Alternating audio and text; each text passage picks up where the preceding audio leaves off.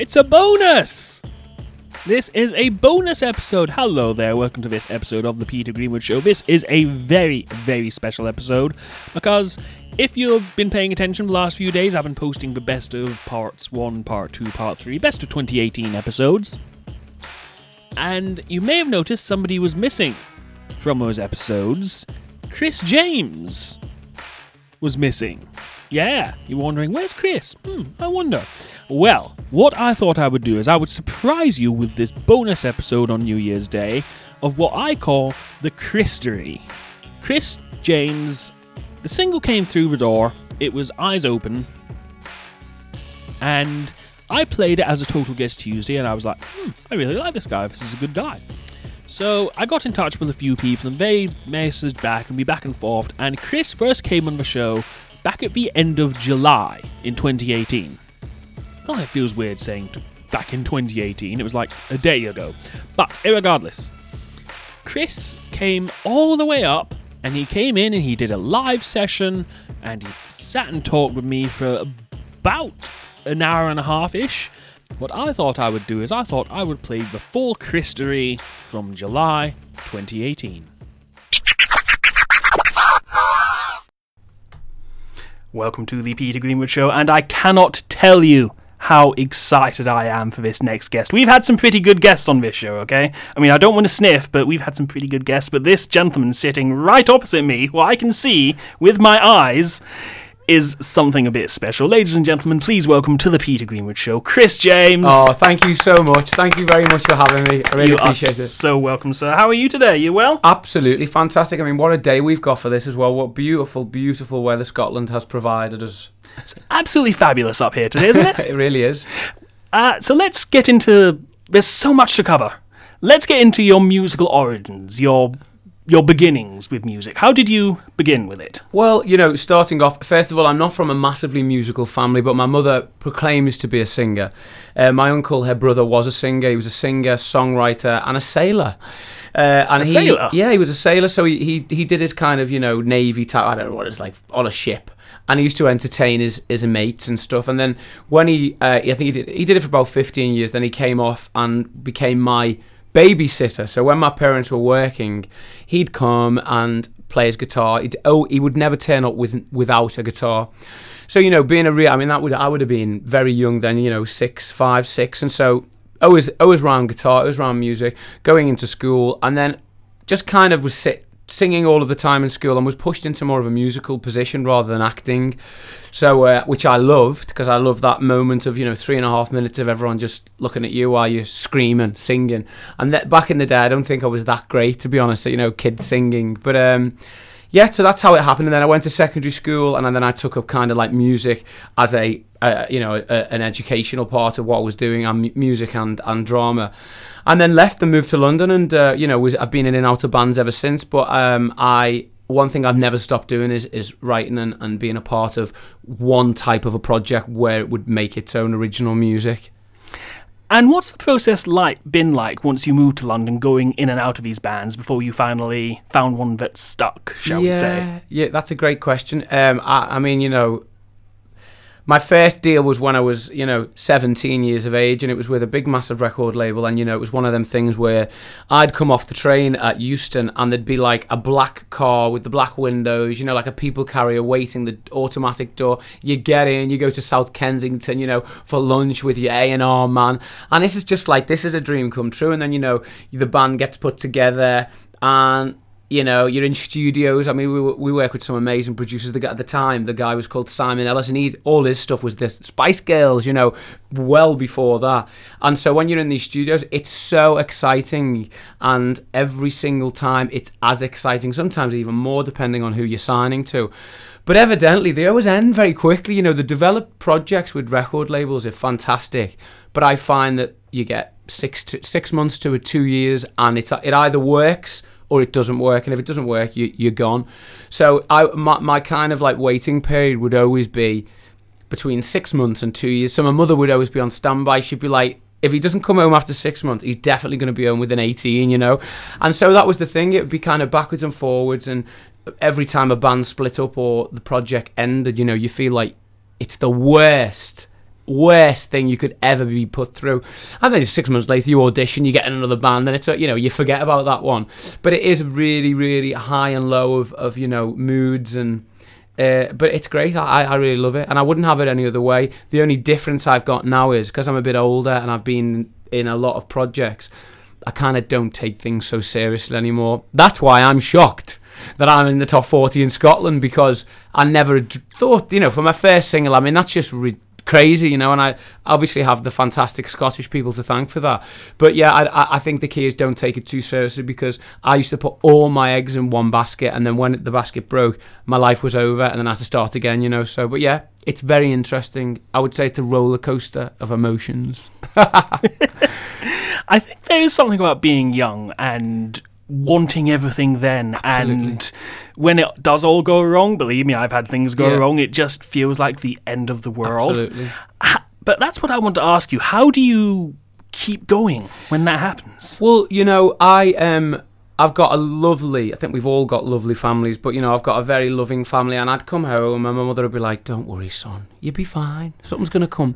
And it was quite funny because I'd done three projects and I come back and I thought, you know, I've had enough of this and I went to work for a bank.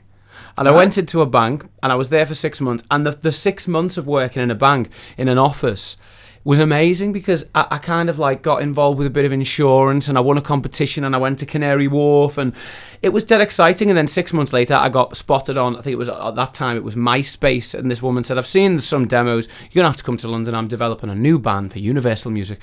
You've got to come. I could definitely see you in this project. And of course, I was like, Barclays, I'm off. Bye. And then I'm straight straight to London again.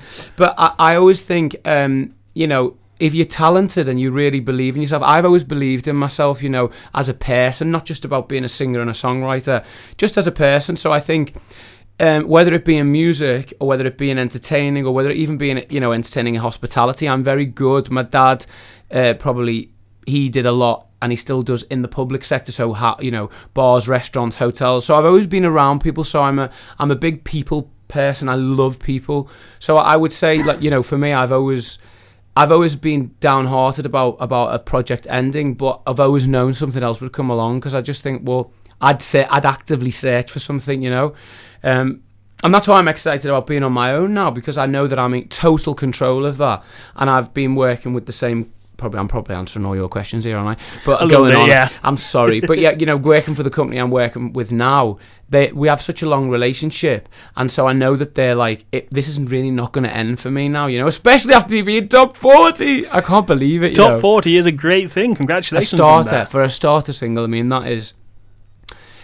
It's absolutely amazing. I mean, I've you know very sadly. I mean, I've got friends that are in bands. You know, one of them being Union J, and you know, they released a song last Friday, and it. Mhm. You know, they these guys are fantastic. I toured with them. We're good friends. And their song just went in and dropped out, and I'm thinking, how is that possible when you've got so many fans and so much chart credibility? Because their last single was a number two, you know, in the UK, and they've got a massive fan base, and, and I so I, I just I'm just mesmerised by this Scottish chart position, and I'm, I can't believe it. I wonder about the charts and how it works because, as you said, Union J released a song last Yeah. Friday. We I've been playing it on this show, Yeah. And how does it? Do you understand anything about the charts about how it works? Absolutely not. I mean, I know now. Many years ago, it would be if you were top twenty in the iTunes, you were top twenty. That's it. You are a top twenty artist. But then Spotify came along, and you know you've got various. You know they're they're monetizing everything now. So you've got YouTube, everything. You know Deezer, Amazon. It all now is a collaboration of a of a number.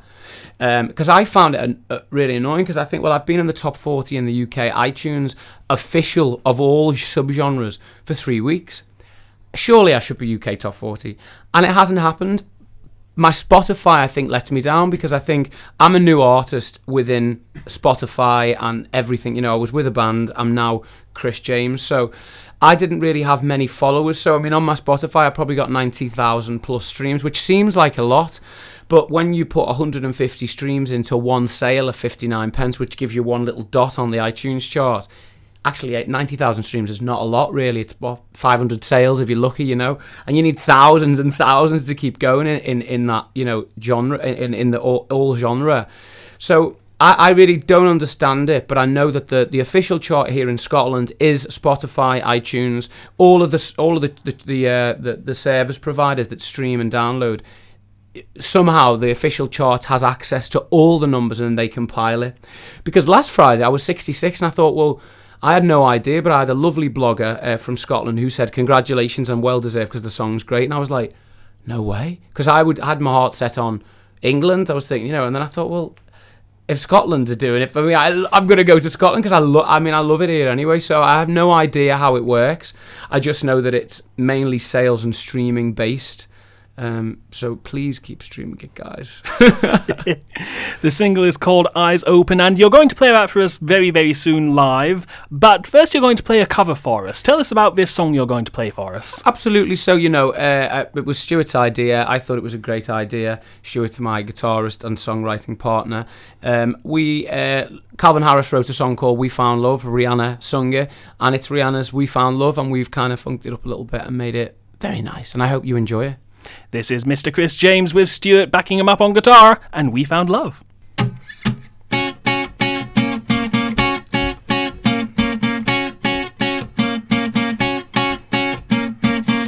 Yellow diamonds in the light as we're standing side by side as your shadow crosses mine.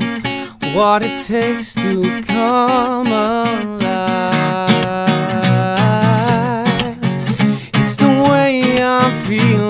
I just can't deny.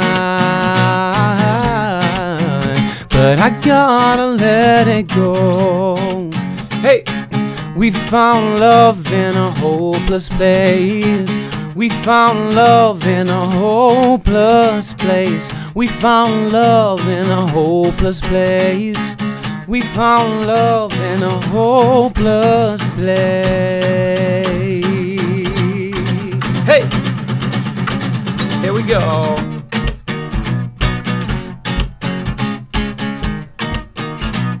One, two, three, four. Shine a light through an open door. Love and life I will divide. Turn away, cause I need you more. Feel the heartbeat in my mind. I'm feeling, I just can't deny. But I gotta let it go. Ooh, we found love in a hopeless place. We found love in a hopeless place. We found love in a hopeless place. We found love in a hopeless place. Stay with us, won't you? That was Mr. Kris James. Fantastic, Kris. Thank you very much. There is so much show still here to come. Please stay with us, won't you? If you're just joining us, this is the voice of Mr. Kris James, who is live in studio in front of me. Hello, Kris. Hello. I always feel like I should say that you're in front of me because it's always like, oh, yeah, is he here? Yeah, that's right. Yeah, but you are here. I am here. You know, we were having a uh, last week. I was on a, an English an English radio tour, and we had the same conversation. And the problem is with a lot of I think artists, not to badmouth us, because obviously I'm in the music business and I love everyone. But you know, I think we're becoming too digitally enhanced where people don't even have to be at the radio station anymore now. It's like, oh well, I'll just record on my laptop and send it in. It's like I couldn't think of anything worse. As long as I'm being able, I, am able to sing, and as long as I'm able to be invited, I will always visit the stations because I think it is so important to be face to face and have an interview where I'm looking at you, looking at me, and we're, you know, it's it, that is an interview. You know, that's it. So yeah, you're right. You're I amazing. there is so much to talk about with Mr. Kris James, who is sitting in front of me. You can get in touch with him on the Twitter at Mr. Kris James, by the way, and on Facebook, Kris James Music. Uh, Kris James Music, yeah. Kris James the, Music. The website is just Kris James Music. There you go. There is so much to talk about. Let's get into the scheme a little bit. How okay. did the band come together? Oh, this is a this is a funny situation because basically what happened was in and out of bands as we've ex, uh, you know discussed. Uh, but then Stuart here, who, who's my writing partner for my my debut album, we already had an album together that we'd kind of you know he'd written it, we'd we'd collaborate on certain songs, and it was kind of a, a formed album. And a wee Scottish lash called Sandi Thom um, approached us and she said, You know, I've got a record label. I love the songs. I'd like to sign you to my record label. I think she was, was with a, a mother and with her partner at the time. It was Joe Bonamassa, the big famous blues guitarist. So I, I was in awe because the last hit she had was, you know, Oh, I wish I was a punk rocker. That one. I mean, flowers in my hair. that song was outrageously successful internationally. So I was like, oh my goodness, well, if she can do that with her single, and she can do that with one of our singles, we're on, we're on a, we're on a, you know, we're on a rocket here. So we had a meeting. We went to her studios. We performed the album. She gave it the green light, and the, the record deal and the publishing deal came to the table. My friend was out. This was on a Thursday. Say, my friend was out in London on a Friday. I'm sitting at home looking at this contract thinking, I can't believe this. We finally got an album deal. My friend rings me and said, I'm, I'm in a club with this guy and he's just seen you on YouTube and he wants you to come to London. He's working with Wayne Hector. Wayne Hector did all the One Direction stuff. I mean, big, big stuff. Olly Murs, you, know, you name it, he's written it. It's about 76 number ones, I think he's had. So I, I said, look, I'm going to have to come to London. So I went and met him, and he said, Look, I'm prepared to give you full access to my studios. I've got writers coming out of our, you know, whatever. Come in. So I went to London. I said to Stuart, Look, Stuart, if I, I've been in, in and out of bands, I've got to go to London and do this because it, it is really my last chance to be in a band, and I really want to do that. So he was very kind to me and said, Well, go on, frig off. so I was glad of the break. yeah, he, wa- he wanted rid of me, so I, I went to London, and you know that basically I met I met the the pianist Kyle. He was there. He'd come from America. He was or he was in a band, a, a German American band called Us Five, which was quite big in Germany. Uh, it was like a reality TV show. That split up. So me and him were together. We wrote some songs, and then I was in another band called the Jaybirds with Universal Music, and I knew a guitarist, so I just rung him and said, "Look, we've written." A load of great songs. Why don't we come together as a trio? Because four and five is too many people. It's just not. It's just not going to work. And the deal that we've got won't allow for five guys because it's a very expensive thing. You know, tra- transport, hotels, the whole thing. So that happened. The scheme formed. Um, that was about six years ago, and we did really well. You know, we did we did four songs. we were about to do an album. You would think, wouldn't you, after six years, you'd release more than four songs? But it was one of them things. We kind of stop, start, stop, start. We went to, we moved to Germany for two years. We did an album out there. It just didn't work out, you know. But the the good thing for us, we were great live, so we did a lot of touring, you know, toured Scotland, toured England, toured Ireland. Where I mean, we went everywhere with with the band, America. So that's how it started, you know. And throughout the years, we replaced two guitarists because one met the manager's daughter and had a relationship, and then that went wrong, so he got fired. Then we met another one, and he had a girlfriend, and she got interfered. She interfered quite a lot. She was nice, but it, it co- girls always cause problems in bands. I mean, it's it's just a fact of the music industry within a band. You know, no girlfriends for me. I, I, I need to have a number one in Scotland before that happens. Just that's a hint. No, no. So that's that's basically it. That was the the kind of scheme timeline, so to speak. So then the band went their separate ways, Yeah. and you you said earlier that now you're here, you're solo. What was the decision like to go solo, and was it terrifying? Well, you know, before I was in the scheme, I was a solo artist because I was working with Stuart, and we had a band. We were in a band, but it it was Kris James. The band was called Mr. James, and it was kind of like me as as the ba- the guy, and our full band around me. You know, writing partnership. But that it. It was kind of like a you know, if you looked at a Frankie Goes to Hollywood, that type of thing. You know.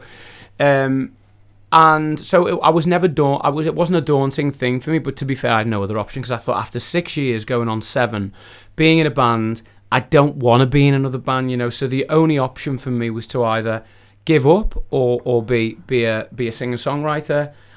You know, in my own right. So that so that's what I did. So I, I kind of went to the label and said, you know.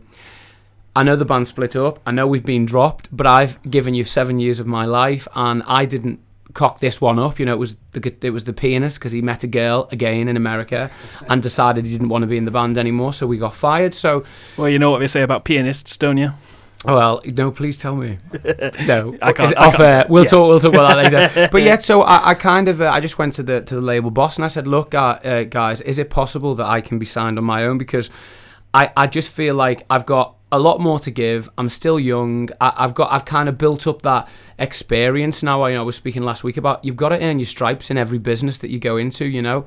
And I think after seven years of touring and you know going to America, I was on American television. It's a massive accomplishment that you know playing arenas in the USA. So he just said, I'll have to think about it. And I was like, oh my goodness. So off I go, back to Liverpool, to me mum's. Hi, mum. And eight weeks later, they said, yeah, okay, let's do a single. And then Eyes Open appeared. And that's where we are up until six months ago, you know?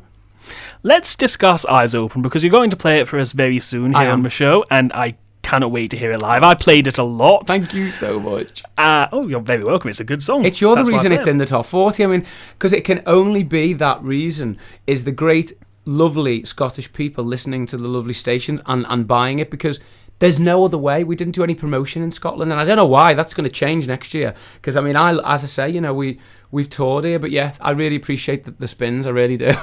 Oh, yo, anytime. I'm happy to play you. it. But I want to know where Eyes Open came from. Let's go through the writing process of it. Okay, so it's funny you should say that because Eyes Open actually came when I was in the band. So the Eyes Open was going to be the kind of new sound. We did four tracks and we did it with a, a gentleman called John Fields. John Fields produced my single. He did the Jonas Brothers back in the day, you know, uh, Demi Lovato um, and and uh, Miley Cyrus. I mean, big big American acts, you know. So he's got that almost godly reputation for making hits, a hit. Yeah, those are names you've heard of. Absolutely, you know, and if you take that to a record label and say, by the way, this is John Fields' production, they're just like, oh, really?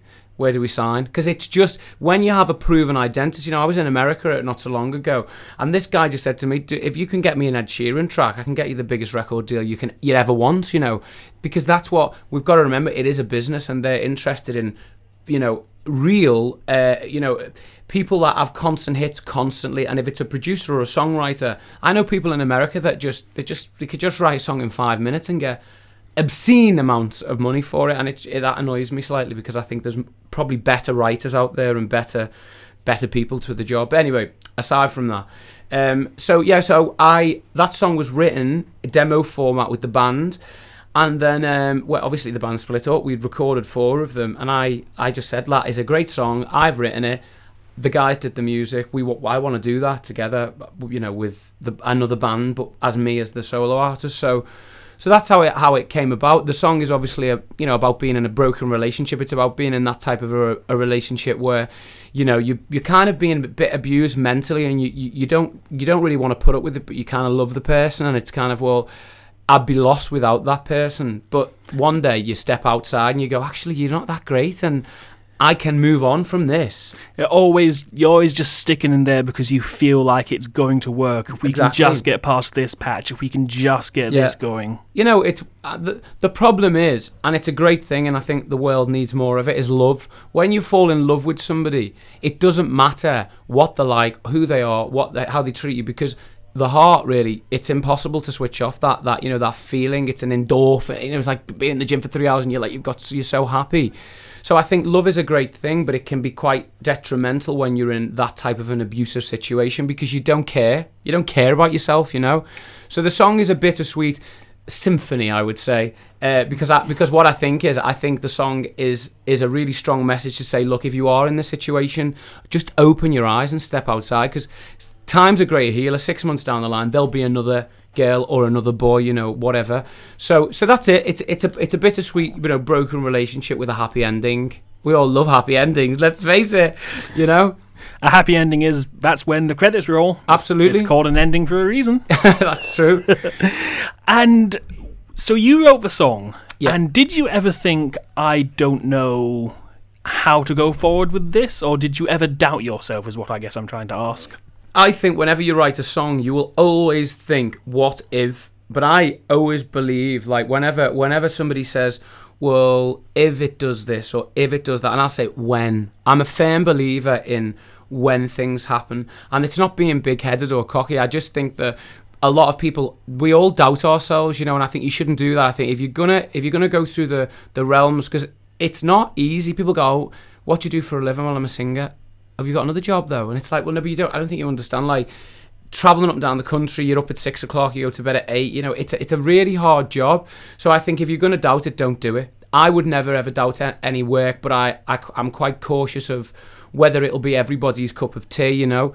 Um, but it seems to be working, you know. I mean, I love the song, and I, I would always like me and Stuart have been writing some fantastic songs over the past couple of months, and I just think that we're all human, and I'm a consumer as well as a, as a writer, you know. So if, if I'm in the car and I hear a song, I'm like, this is amazing. I have the same feeling when I finish my own song, you know, and I think this is a hit. This is absolutely people are going to hear this and they're going to love it. But when it comes out and you think, "Oh my goodness, is it going to go into the chart?" and every morning you wake up and you the label's emailing going, "It's not in the chart yet," and I'm like, "Oh no," you know. But but yeah, I, I mean, I never doubt it, but I, it, it is a scary. It's quite scary music going in and out of the chart, especially when it starts falling out. You think. Well, that's that then, isn't it? You know, that's the end of that. But it's this is not. I, I just honestly, I'm like a child in your studio today. But I just have to say, I, I really, really am thankful for all the people that listen and love the music. You know, I mean, it just makes me feel great.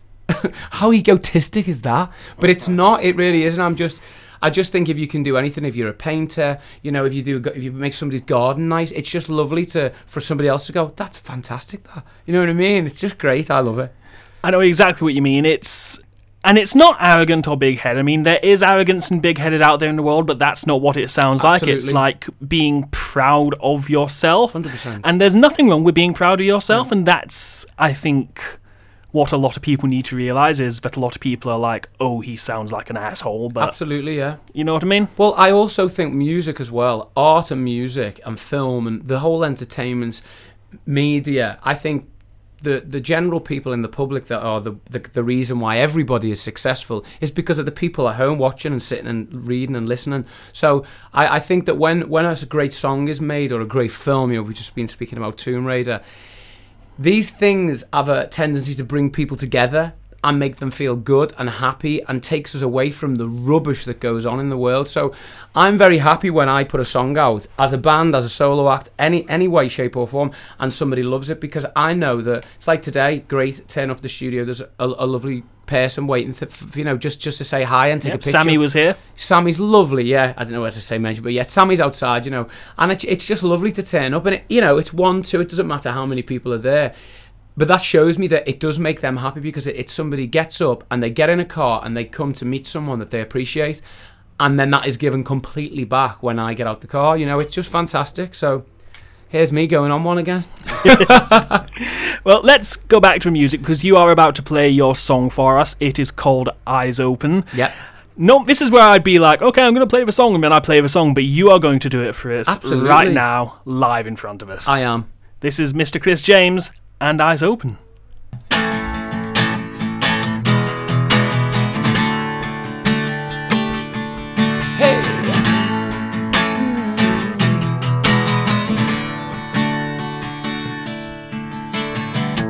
I see you acting so distracted. You got me running around like I'm a madman. And all you give to me are words of acid.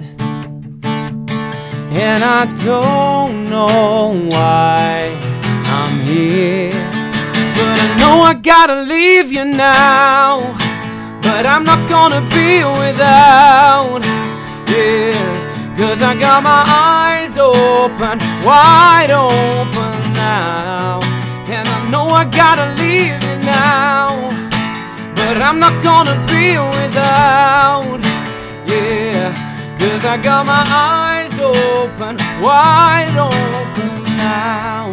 Cause I'm finally getting over you.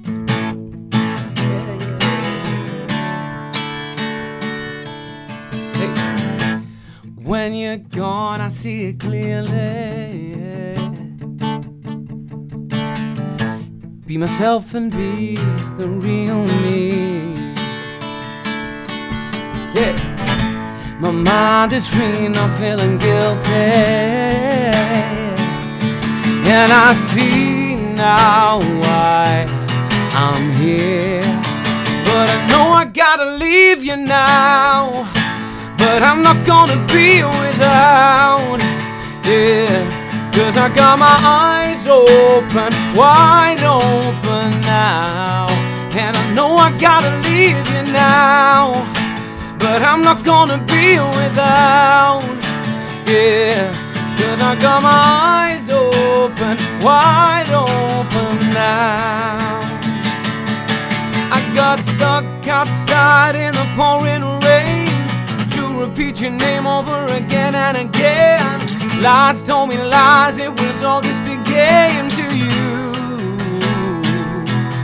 And now I started a fire that I cannot control. You had me pushed to the ground, down on the floor. Lies after lies, it was all just a game to you. But I know I gotta leave you now. But I'm not gonna be without. Yeah, cause I got my eyes open, wide open now. And I know I gotta leave you now. But I'm not gonna be without. Yeah, cause I got my eyes open, wide open now. You know I got my eyes open, wide open now. Cause I'm finally getting over you.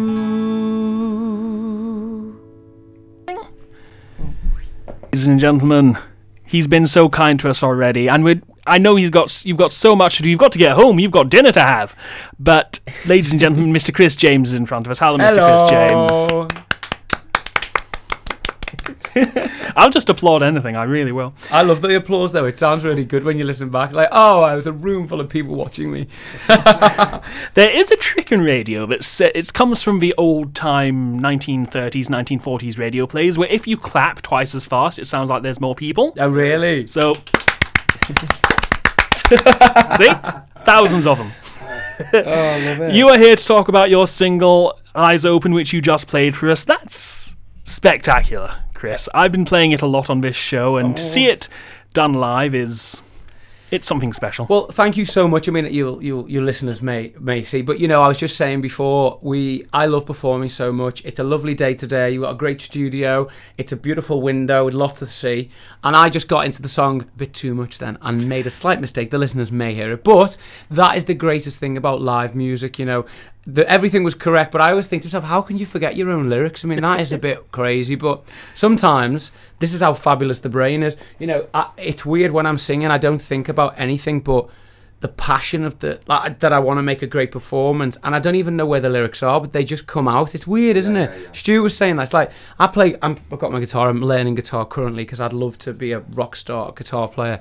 But even that, right now, I know what a, an F and a C and a G and all that is. But when Stuart's playing, it's like it's, he's doing it so fast. It just happens, and I, I, it's like you're in this crazy dream state, isn't it? Like that little interlude that you played during uh, "We Found Love," Stuart. That was the DJ section. your DJ section. That's great. That You was gotta have tough calluses on your fingers for that one. it pains through them.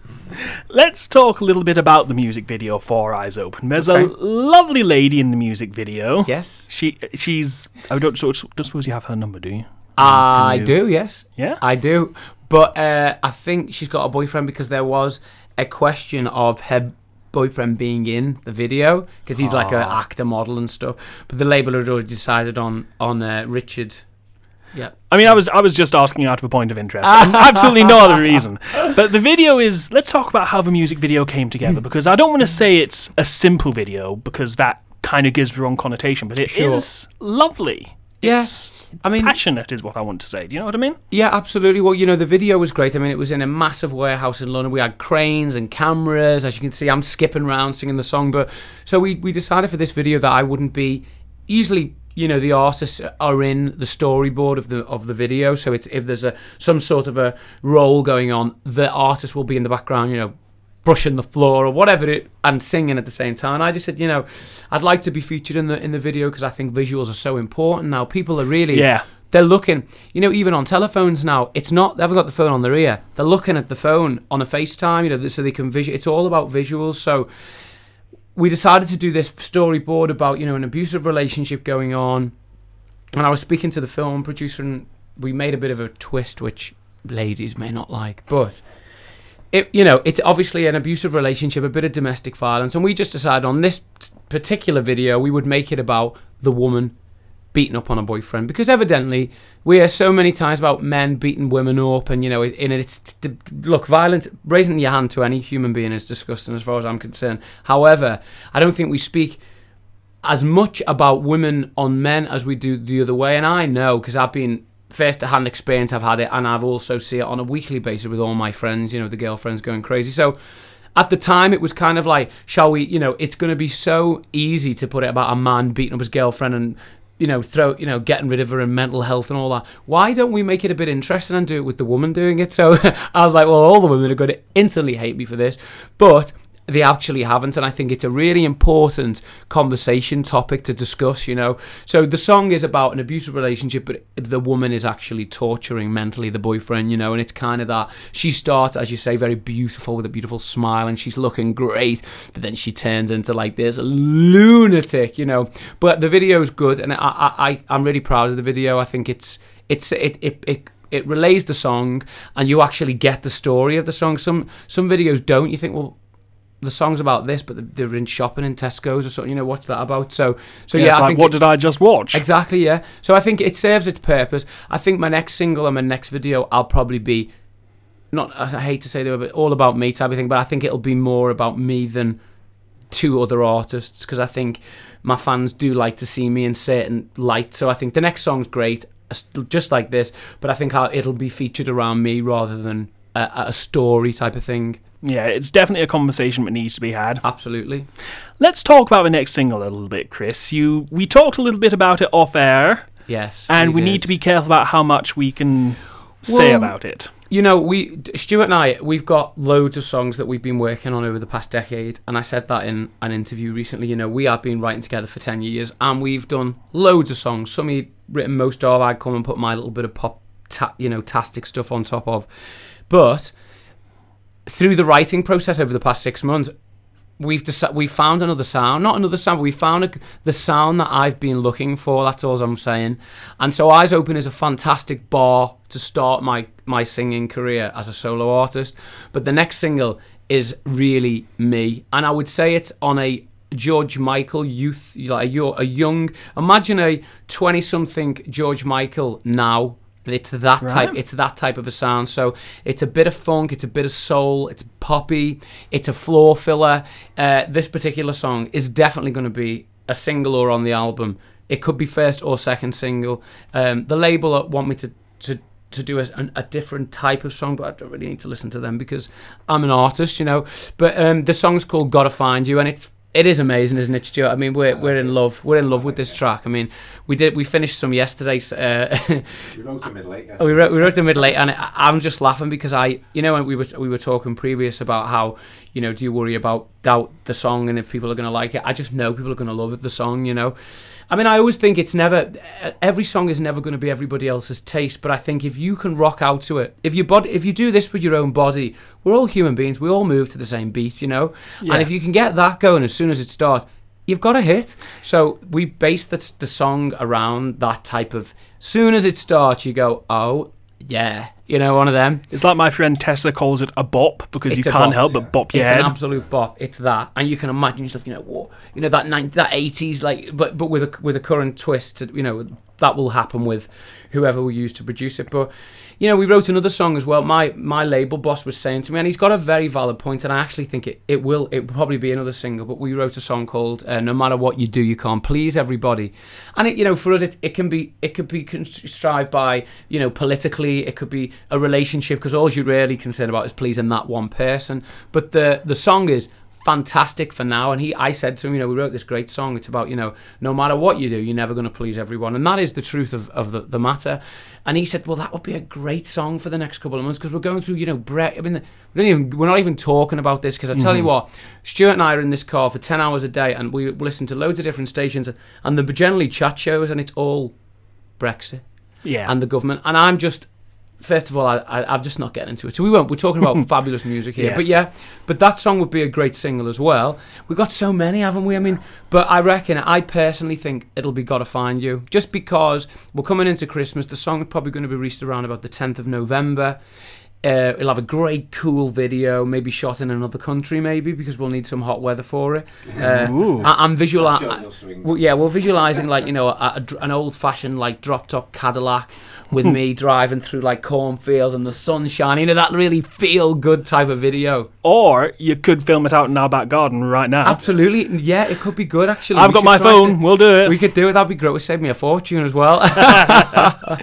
so we've gotten two kind of exclusives there. I, well, I don't know if it's and exclusive. this is it is exclusive because we haven't spoke about this on any station in the whole right. uh, United Kingdom. so for starter, we got the si- the title of the next single. yeah, potentially the next two. next to, and we also you said the word album.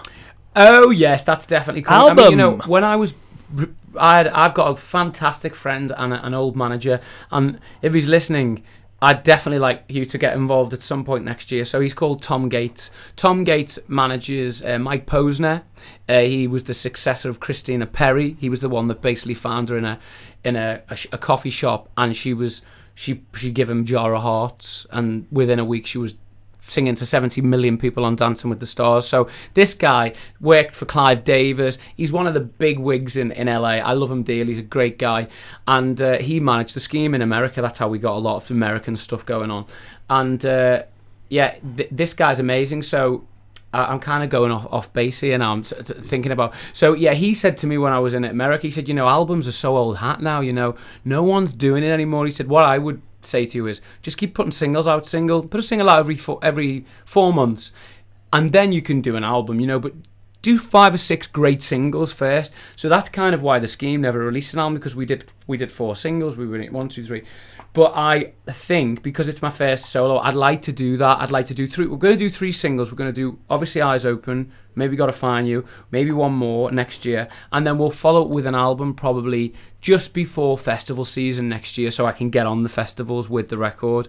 But um, but I, I do agree with them. I actually love the process of just releasing singles because every single has a video, it's visual. An album has a tendency to be a block of music. Sometimes people only like track two, four, and six, and they don't listen to anything else. So I'd rather do hit, hit, hit, hit. But it's just not cost effective to do that. It costs a fortune. But um, but definitely after the album, it'll just be continuation. I mean, as soon as the album drops, it'll be single five, single six. I mean, I'm going for it the next over the next couple of years for sure. And there is so much coming for you, Kris James. I cannot wait to see what comes next for you. Oh, I'm so I excited. cannot thank you enough for coming in here Thank today and so, spending so your time with us. What we're going to do now is you heard him play it live, but we're going to play the single version Yes. of Eyes Open. Would you introduce your song for us, please, Mr. Kris James? Well, oh, sorry, would you tell us where people can find you on social media for a start? One hundred percent. Well, the easiest thing to do is you go to www dot Chris with a K K R I S jamesmusic.com. On there, nice picture. I think it's nice. Uh, there's the Spotify, there's the Twitter, everything's there. It's kind of like the portal for everything. Um, yeah, and that's it. So, thank you very much for having me. Thanks for everyone for listening and downloading and streaming the song. And this is Kris James, and this is my new single, Eyes Open. Cause I got my eyes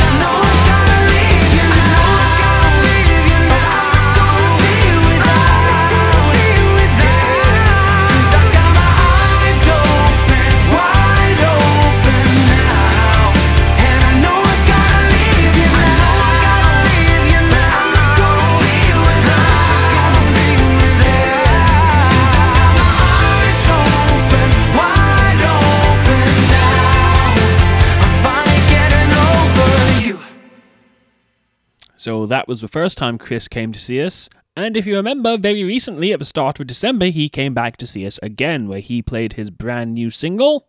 His new single is called Anymore, and he treated us to a live session, and this is what happened when Kristory continued.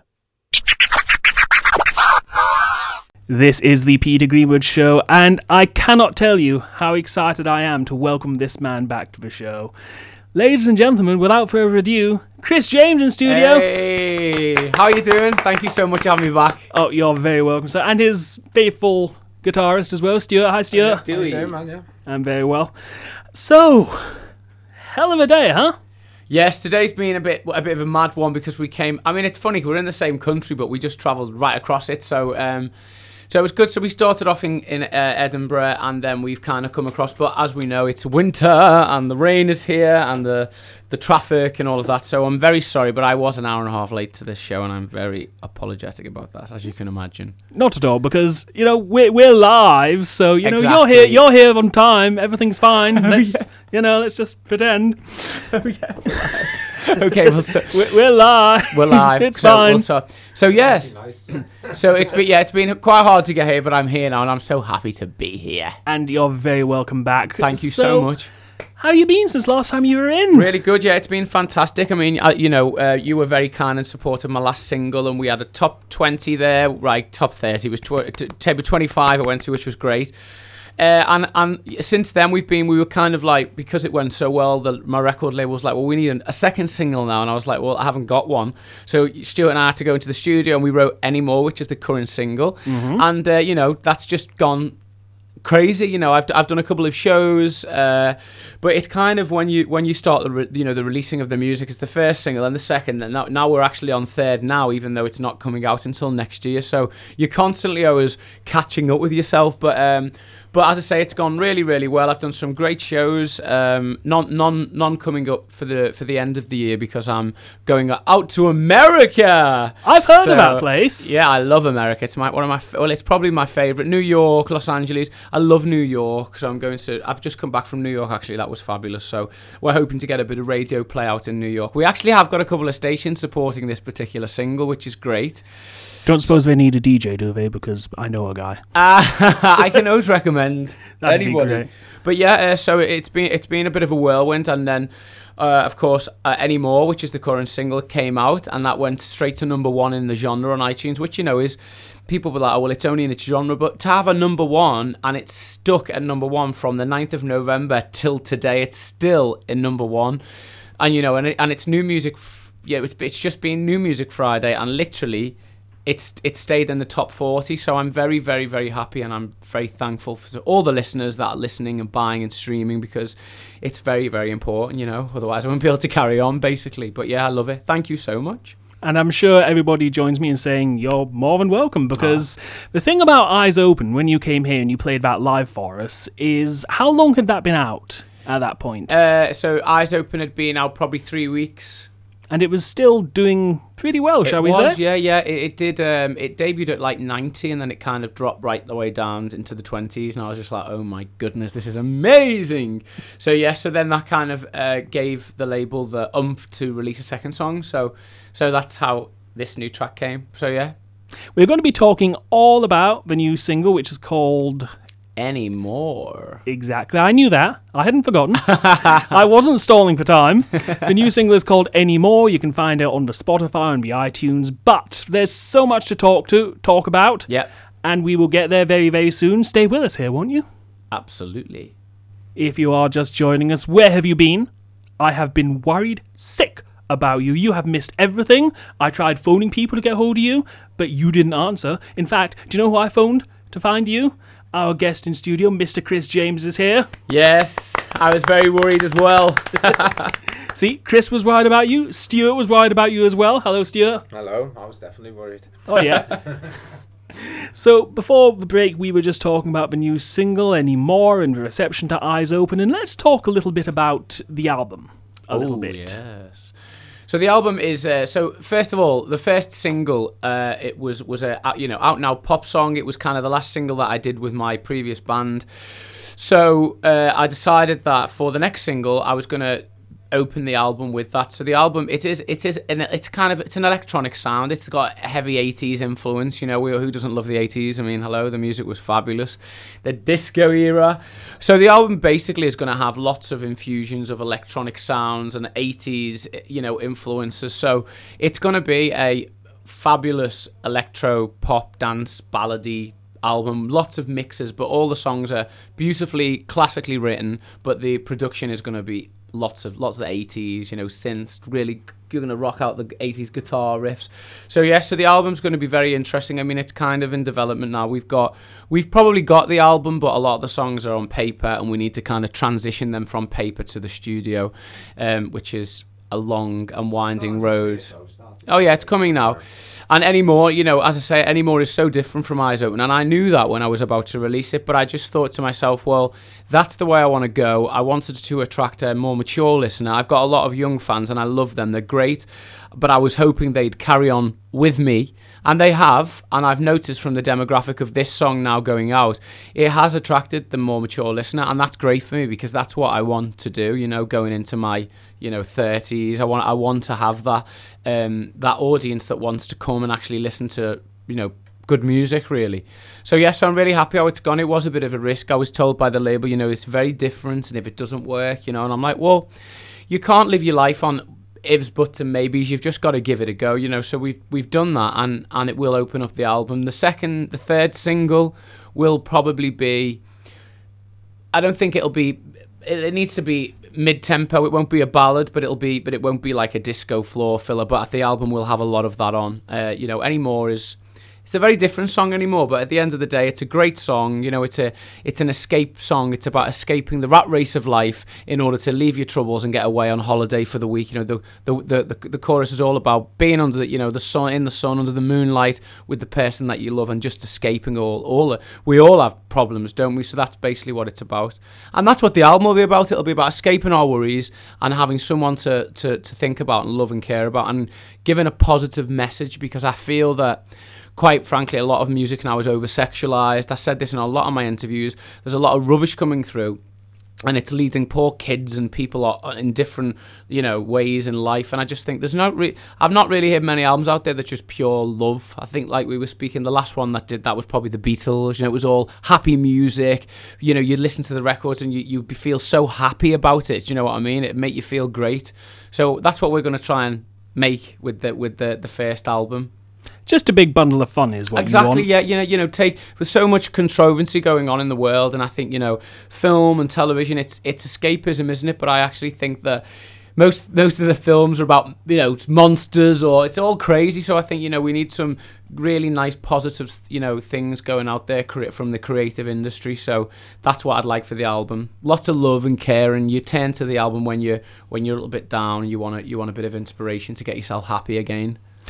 And with the writing process, how how does that come across? Like, what's the how do you start a song? Is what I'm trying to ask. Well, I mean, it it it it depends really. It's I mean, I've done songwriting where you go in and the all the music's in and you just have to write the lyrics, which I don't really like to do. I like to start a song from the ground up, which is generally if I'm working with Stuart, he'll be strumming on a guitar. He'll come up with a great, you know, melody either on guitar or vocally, maybe not with words, and then we'll just go, "That's amazing! Let's write something to do with that." I mean, our, our the songs that we've done generally have been a collaboration of not knowing what we're doing and we just go in and, and, and form a song. Uh, there's never really been like, well, we'll write a song about this or that or the other. It's just come from melodies really with either music or vocal melodies. So, but then the, the opposite side of that is, you know, you can go into a studio where there's a, a brief and they want a love song, a breakup song, you know, a song about cheating or whatever it may be, you know, and uh, and that's quite that's another good way because you, you've then got a subject. But for me, generally, I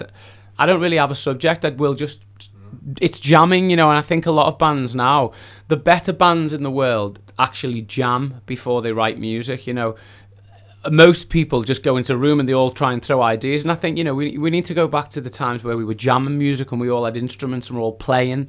And then out of that comes comes a song, you know. It can't not if you've got three or four great musicians in a room and if there's a, you know, he's Stuart's an amazing guitarist, probably one of the best guitarists I've ever worked with and you know, so he's a very music got a musical mind, so the melodies just come very very easy, you know. And I think if you're musical. I'm quite good with melodies and a little bit on lyrics. So it's it's like it's a great collaboration because it, it works, you know, together. Yeah, we're not. We don't have this. We don't overlap to the same skill set. Do Yeah. We?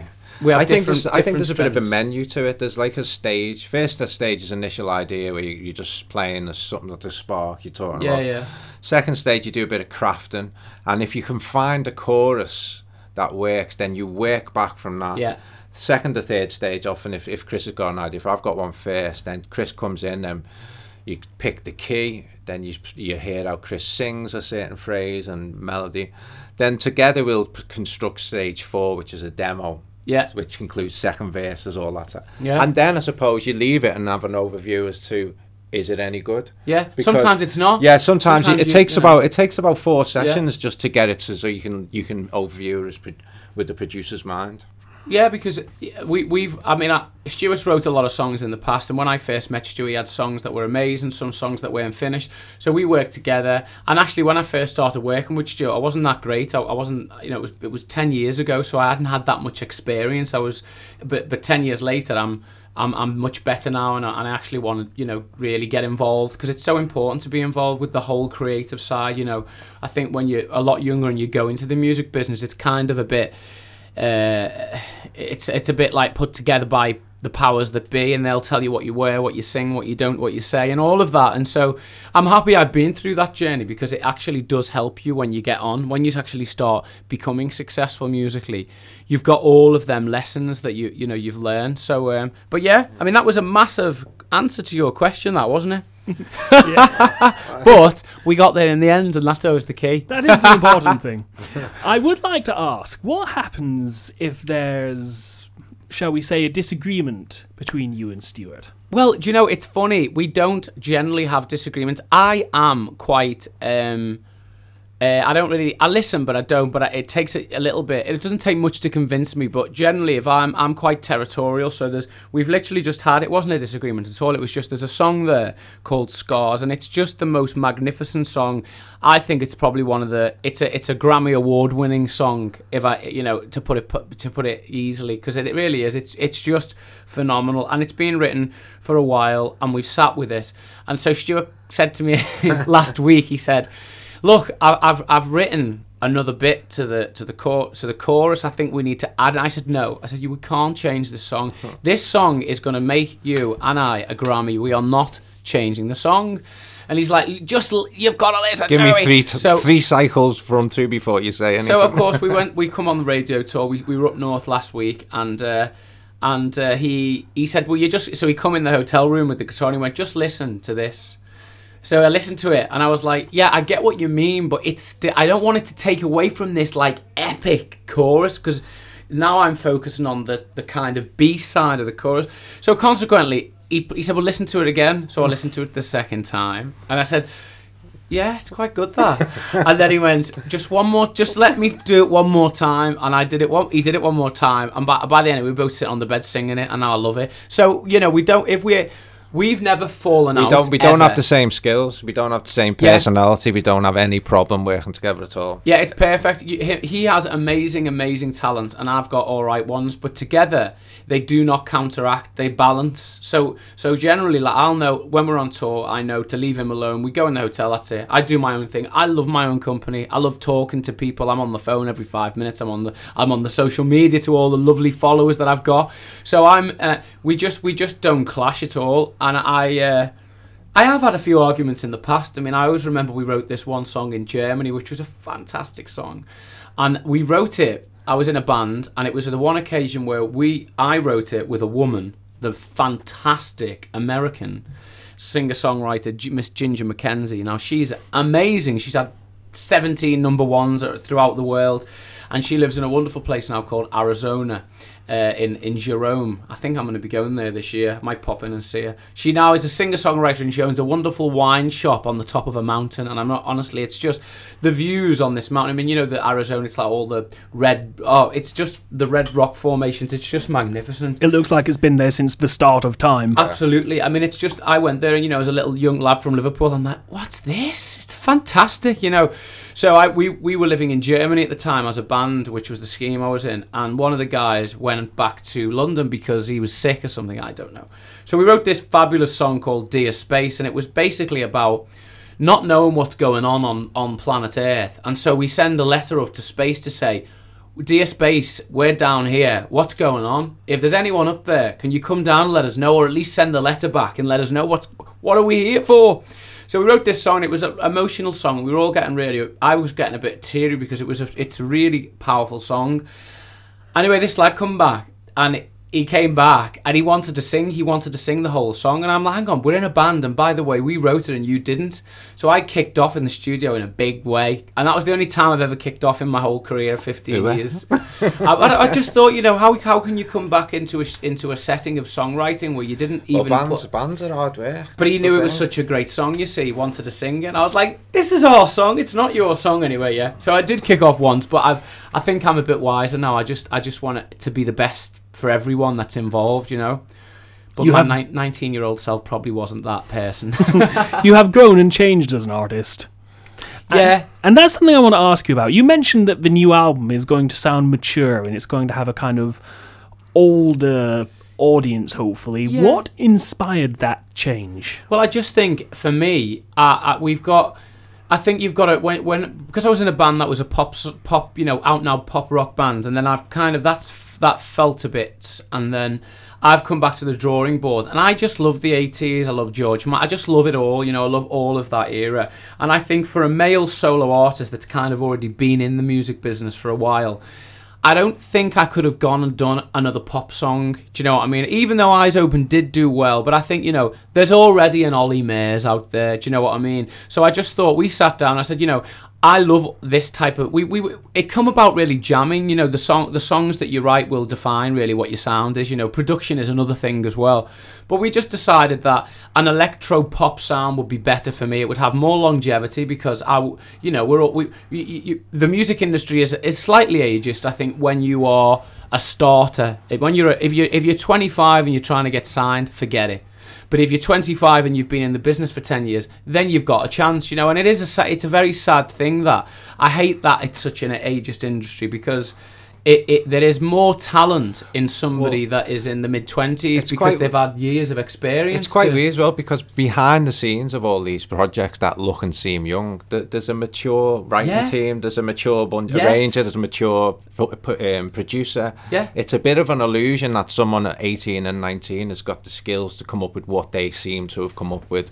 It's usually wrote and recorded and produced by a team. Yeah, I mean, there was a, there's an artist who I won't name because he won't be he may listen, but he, he, I just wouldn't want anyone to think I was talking badly about artists. But there is a certain artist in the world now who is a megastar, and I know point blank because I know the songwriter that wrote the songs, and he's in an interview basically saying how you know this is the most emotional song I've ever written. And, and I'm thinking to myself, well, I know you didn't write that song. I know you were in the room when it was being written, but I know you didn't write it. And I just think to myself, it's like if the pe- and I know the person that wrote it is 38, and so I'm thinking, well, hang on.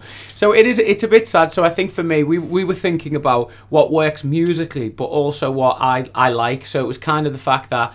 I'm I'm maturing as an artist. I'd like to have a sound that will give me another 10 years in the music industry, which I think that 80s electro will go on and on because there's so many bands that are current and are not current but are still current because they, you know they released a song or an album 10 years ago and it's still being played now.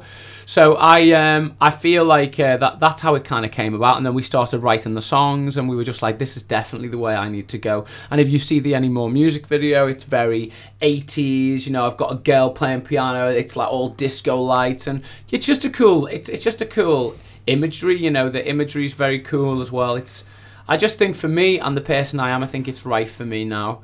And I suppose when the album gets released, that'll be the deciding whether it works or not. But I'm gonna give it the best chance and the best opportunity. You know, I've got the best opportunity, and I'm gonna give it the best that I possibly can because it'll either be the first and last, or it'll be the first of many. But if it's the first and last, then it's gonna be the best album that I've ever produced because it'll be the last. but the kind of thing that you can look back on in 15, 20 years and put it on for your kids and be like, this was me, I Absolutely. wrote this. Well, I, I hope they're still playing the music, you know, because I think I think if you write a song, a classic song, and you have a really good producer that knows the timing and, and, and has a, a an, an insight to what works 10 years ago, and I think by using influences that were current 30 and 25 years ago, if it's if they're still being played now, well, they're going to still be getting played.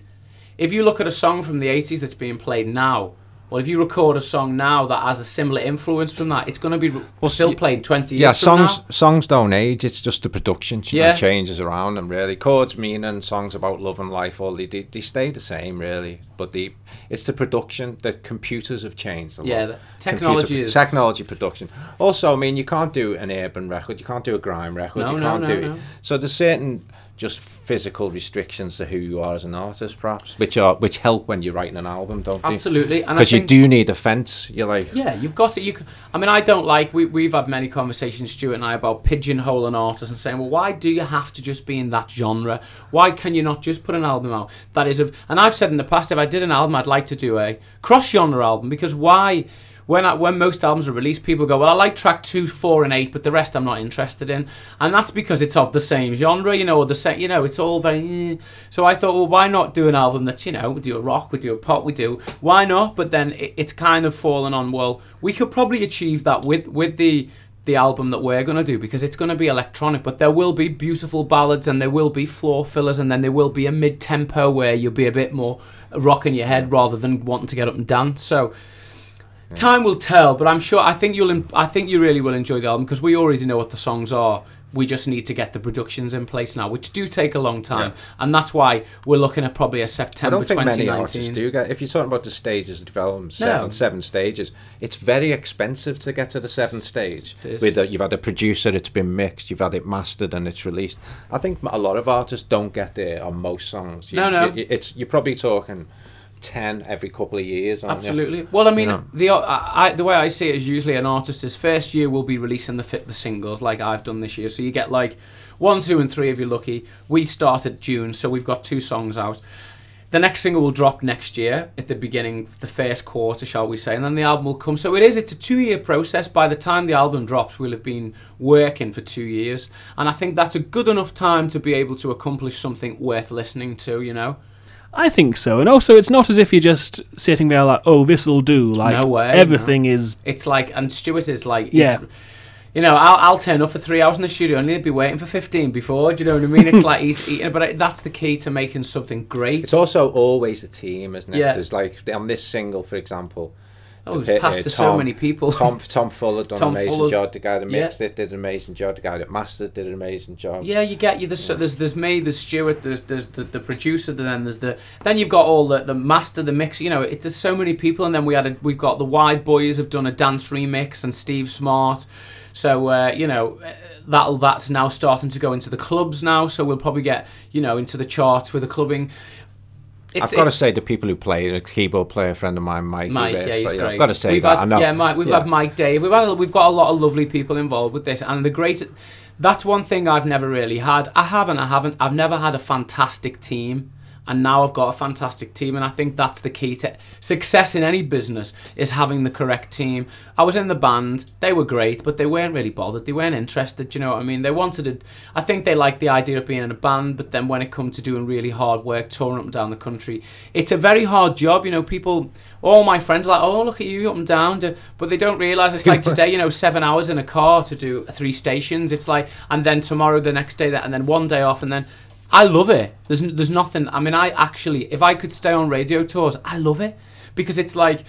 I don't know how many listeners each station gets, but I, I can guarantee it's more than going into a pub round the corner. So it's like you know, some some stations you could probably be playing to a, an arena. It's like so you do you do four of them a day, but I love it because it is great then because then you get feedback from social medias. You know, you get lovely people reaching out and saying, well, like you, we were speaking about before, you were, wasn't we, Peter, about you know people coming in and and um, you know saying they've heard the show in the US and all of that, and that's such a nice thing because you don't really know how far it goes until somebody reach out and says, wow, that was great. This is the voice of Mr. Kris James. He is going to play us some music, and this song, I am reliably informed, is an exclusive. It's an exclusive for the Peter Greenwood show. And yes, so this is a song that we wrote, and um, it, it's not f- completely complete, but we thought we'd just do a little tiny acoustic version for you. And it is missing a middle eight, as we've just discovered, but it's in, it, uh, in its form, it's just a lovely ballad, and it's called Joined Apart.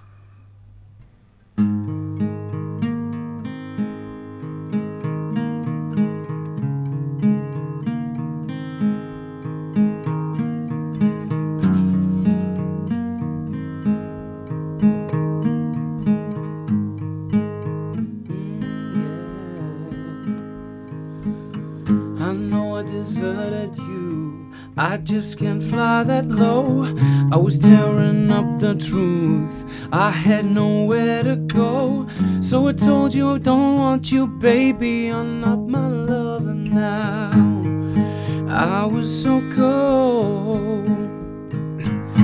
Should've never ever shot you with my ambitious gun. Should've stuck around to take a good look what I have done. I'm not that perfect, but you're perfect for me. It's all I know. I was so cold, so don't run away. I need you. Please turn around and stay. You're my vision, I see you, I feel you. I'm so wounded here right now. Sooner or later, you'll come get me. So I can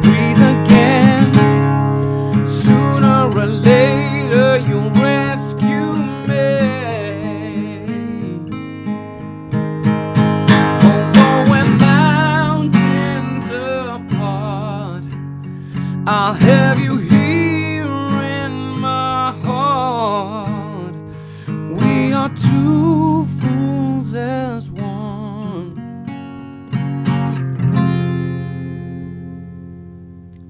Still joined apart. I'm bursting out the blocks. See how fast I fly. This time I wear the truth. For alibis. If I tell you I want you, I want you, and I will take a vow. You mean that much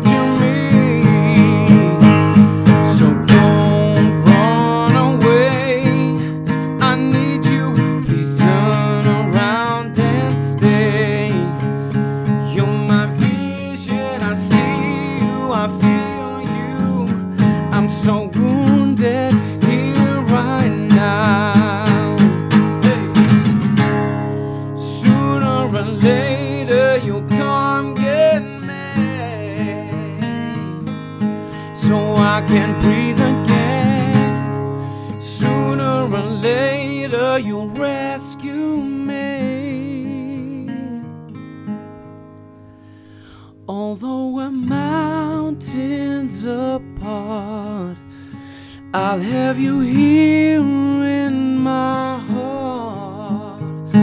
We are two fools as one.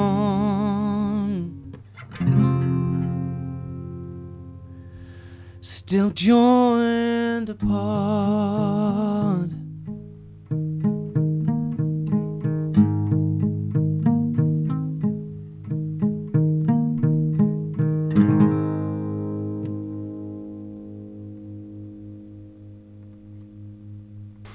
This is the Peter Greenwood Show. My guest in studio is Mr. Kris James and his faithful guitarist Stuart, who is here. Say hello, boys. Hello. Ah. See, I always like getting people to say hello, so it's not just so it doesn't just sound like me You sitting in yeah, the studio by wanna feel lonely myself. On your own. No, we're definitely here. Right like- in front of you. Really, they're here. Honestly, I'm not making them up. These people aren't in my head. so let's talk a little bit about the single. It's Yep. called Anymore. it is. Tell us a little bit about that. So Anymore is a song that was written probably about three weeks after Eyes Open was released, and it was released.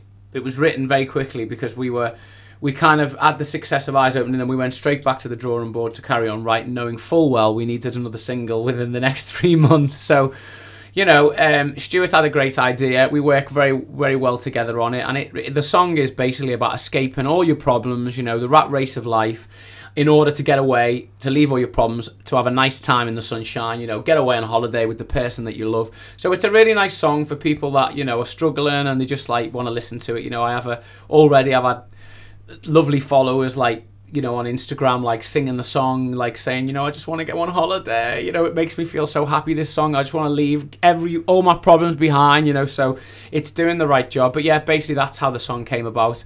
It's an escapism song, but with a positive uh, message to get yourself on holiday. I think the good thing about it is I've I've been listening to a few songs recently, and I would describe them as floor stompers. Like Yeah. Tessa Violet has Yeah. just released a new single called "Bad Ideas," and it's a floor stomper. It's one of those songs that makes you go, "Yeah!" Yeah, And that's what I really liked about any anymore. yeah. And so, what was the process like? Because you said you had to write it very quickly. Yeah. What was that? What was that like? Well, it was it was kind of like we kind of we me and Stuart have been writing together for many years, like on and off. So we we already kind of Stuart had the idea, and then I'd like we we worked together on it, and then I went to the label and said, well, we've got a song that we think. Well, we kind of had three songs, didn't we? Yeah. We Well, we, demo, we recorded- demoed a sketch of it, uh, create, as in the keyboards was there, the rhythm, the riff was there, a lot of things, and uh, we got a good, got a good overview of it, didn't we? Yeah. Really. And then producer, I think, really wasn't it? But Was we had two. We had we had another song called "Gotta Find You," which is a great track, which is going to be on the album. So we demoed up "Anymore" and "Gotta Find You," both written uh, written around the same time. Um, but the label were like, "Well, we need it like in because you know most when you put a release out, the release was November 9th.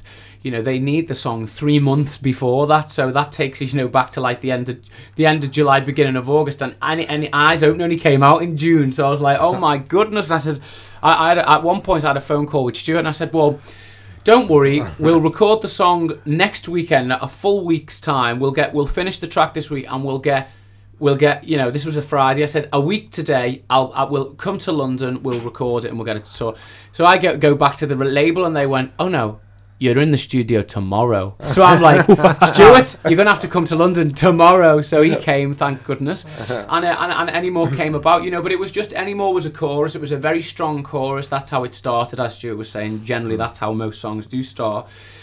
And I was like, oh my goodness, this is a massive hit. We need to pursue this. So we, we finished the song and that and that, you know, and the greatest thing about it is I love it because it is it is that if you really sit and listen and analyze the words, it's it's about, you know, building your dreams, you know, really what for, you know, you just at the end of the day you just want to get away, leave all your troubles behind and get away on holiday. You know, we're all happy or most happy when we're, you know, under the sunshine, dancing under the moonlight, under a blue moon. You know, all them lyrics is just so nice. It's I really love the song. I really, really do. And there's a nice dance remix if anyone's interested in dance music. So there's a dance remix by the Wide Boys and Steve Smart, um, and that that's now currently You going. managed to get a riff in there, a guitar riff, which is there's not many guitars on on tunes nowadays. Yeah, yeah, There's a guitar not. riff in there as well. Yeah, it's good. So anyone, anybody that wants to listen to that, you can hear that. They'll be going out throughout the clubs. I think it started yesterday, the, the club campaign. So, so yeah, so we're hitting both both ends. So as you say, it's a stomper, so it'll be actually getting played. It's completely different. Obviously, it's a it's a big remix. You know, the DJ producers. It's not something that we would have done, but it's actually done really well. So that's good. And you're going to give us a little bit of a treat. You're going to perform it live for us. Absolutely. Well, I always think it's nice when you come into the stations. We prepare a couple of songs, but um, I always think it's nice to perform the this song that you're playing because it, you, that you get the sense of how it was written then and how you know, it, but just literally a guitar and a, and a voice. So yeah. So this is my current single. This is Kris James, and this is Anymore. whenever you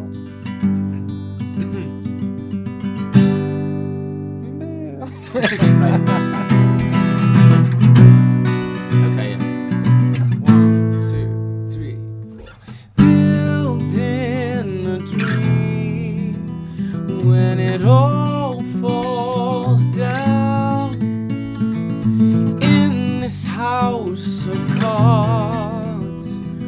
With jokers all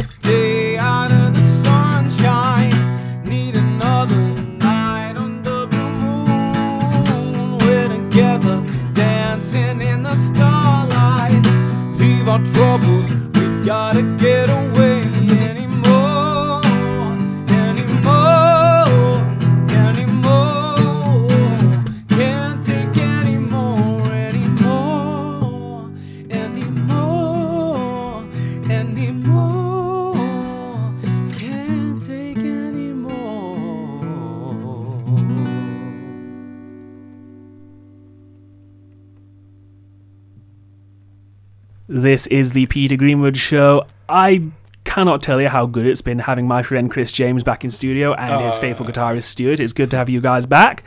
Let's talk a little bit about the music video for Anymore. Yeah, so so what happened with Anymore, the music video, I sent it over to the film company and they were like, We love this song. We're gonna do an amazing music video. And so the the initial idea was to um I I don't know if you remember um what's that band? Killers. The Killers did. Somebody told me that you are a boyfriend. That one. So they were. They their music video was in a desert, and it was a massive LED TV screen. It was like a hundred foot either way. So he said, "Why don't we do something similar to that? Where we what we'd do is we'd kind of um, film you with the band performing the song, and then we would."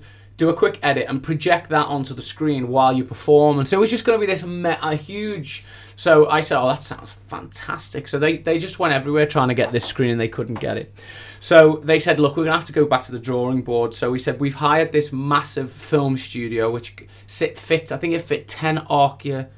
How do you say that? What is it? An Ar- uh, what's the big truck? Arct- Arctic, Arctic trucks. Uh, the Arctic truck. Arctic so- lorry. an Arctic lorry. Ten of them would fit inside the studio. So we we hired the studio in London, and he said we've got this amazing idea where we're going to use the most LED disco light ever used in a music video, and the and the only company that could supply was the one that does the X Factor. So- That's that's quite a good record to have. yeah, so we got it. So we got that. We used. Um, it was just amazing. So I turned up to the studio, and it's just like, just flight cases everywhere.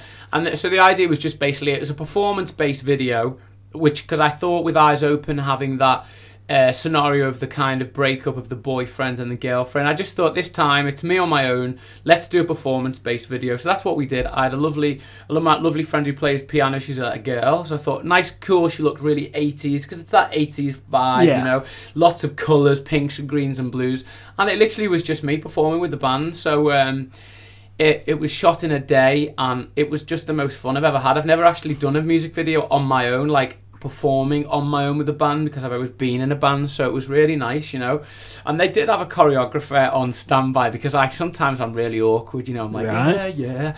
So I had a, I did have a choreographer who just turned up on the day and he was very good. He kind of put me at my my mind at ease but I was kind of saying to myself well why do I need a choreographer? Because I'm doing a performance-based video, which I know how to perform. Hmm. But you, you, you don't realize that there's like certain like accent, you know, accents where you might want to go like bam, you know, with your arm, and mm-hmm. and whilst I'm in the moment, I wouldn't really think to do that. So he was actually a very good asset to have on the day. But that's a first for me having a choreographer on set. But it was a huge production. There was about 30 people on set. I had the most fantastic stylist who does Harry Styles, and she's amazing, amazing from Wales. Um, and we got on really well, and she got me in some really cool suits. I was in like one point, I was in a mustard suit, then a blue suit, then a green suit. So it was just great. I had the most fun. It was probably the most fun video I've I've shot to date. And uh, yeah, When is it out?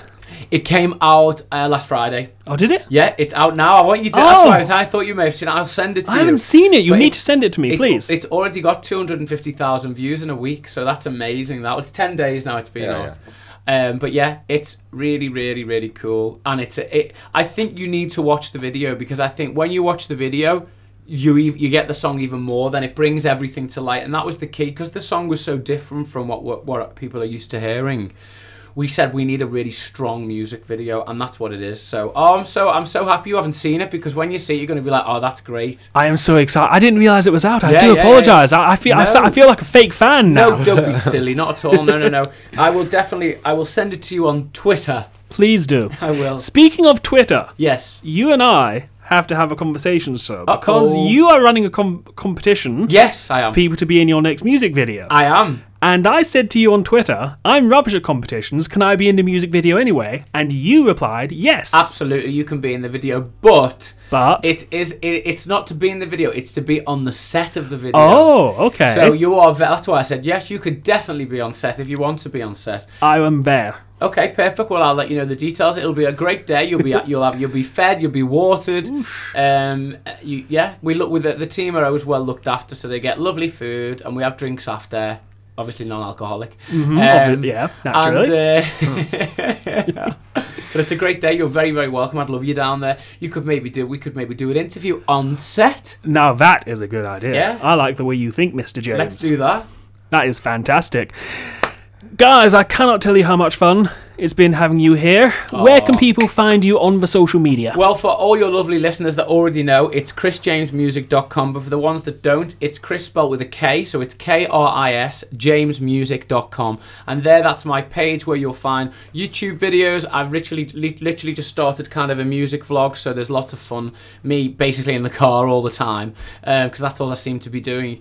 Uh, and you will be on the next one because you've just been featured on my uh, on my uh, video. So Before we started this, we uh, Kris did a little bit of a walk around the Pulse Studios, and I'm in the background. So, so you'll be in the next vlog. So Very you'll be able to check excited. him out. So um, yeah, so you can catch me there, or Twitter is Mr. Kris James, and so is Instagram, Mr. Kris James, always with a K R I S, not C H R I S. And I assure you, he is worth a follow. Ladies and gentlemen, Mr. Kris James, Thank you very much. would you introduce any more for us? I will.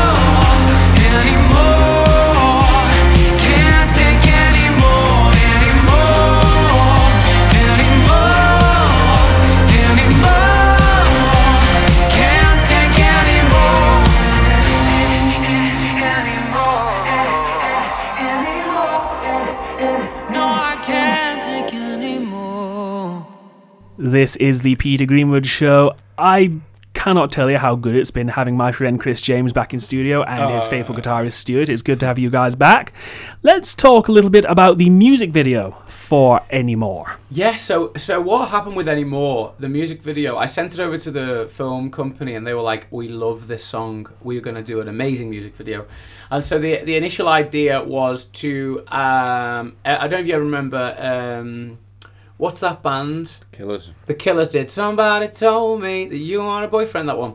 So they were. They their music video was in a desert, and it was a massive LED TV screen. It was like a hundred foot either way.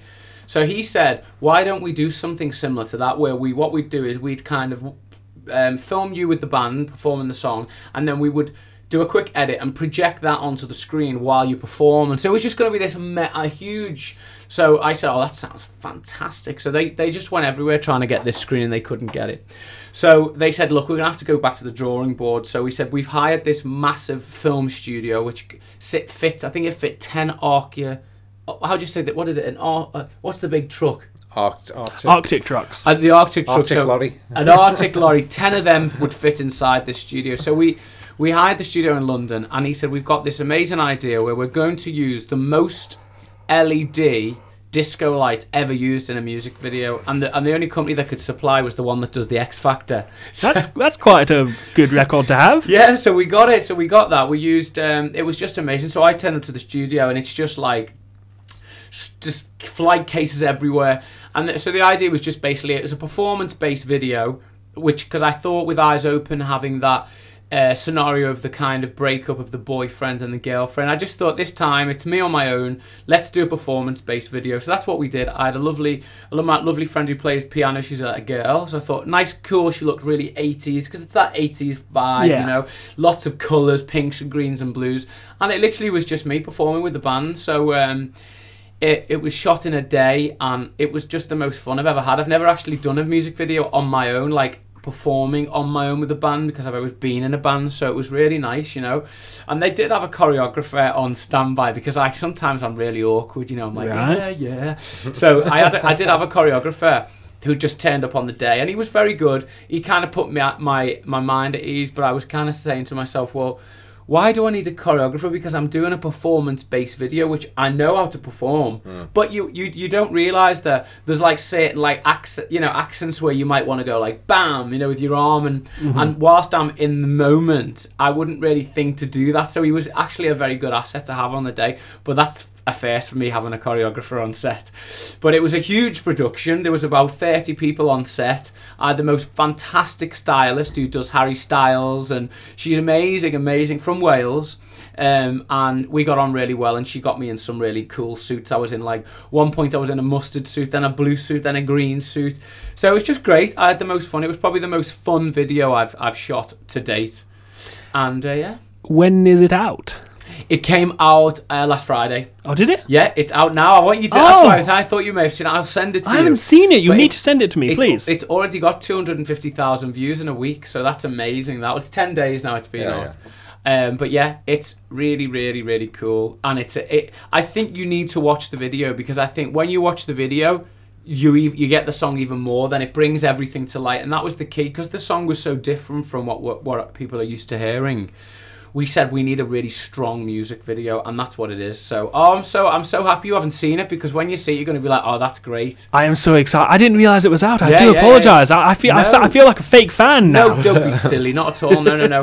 I will definitely. I will send it to you on Twitter. Please do. I will. Speaking of Twitter, Yes. you and I have to have a conversation, sir, because Uh-oh. you are running a com- competition Yes, I am. for people to be in your next music video. I am. And I said to you on Twitter, I'm rubbish at competitions. Can I be in the music video anyway? And you replied, yes. Absolutely, you can be in the video, but But it is. It, it's not to be in the video. It's to be on the set of the video. oh, okay. So you are. That's why I said yes. You could definitely be on set if you want to be on set. I am there. Okay, perfect. Well, I'll let you know the details. It'll be a great day. You'll be you'll have you'll be fed. You'll be watered.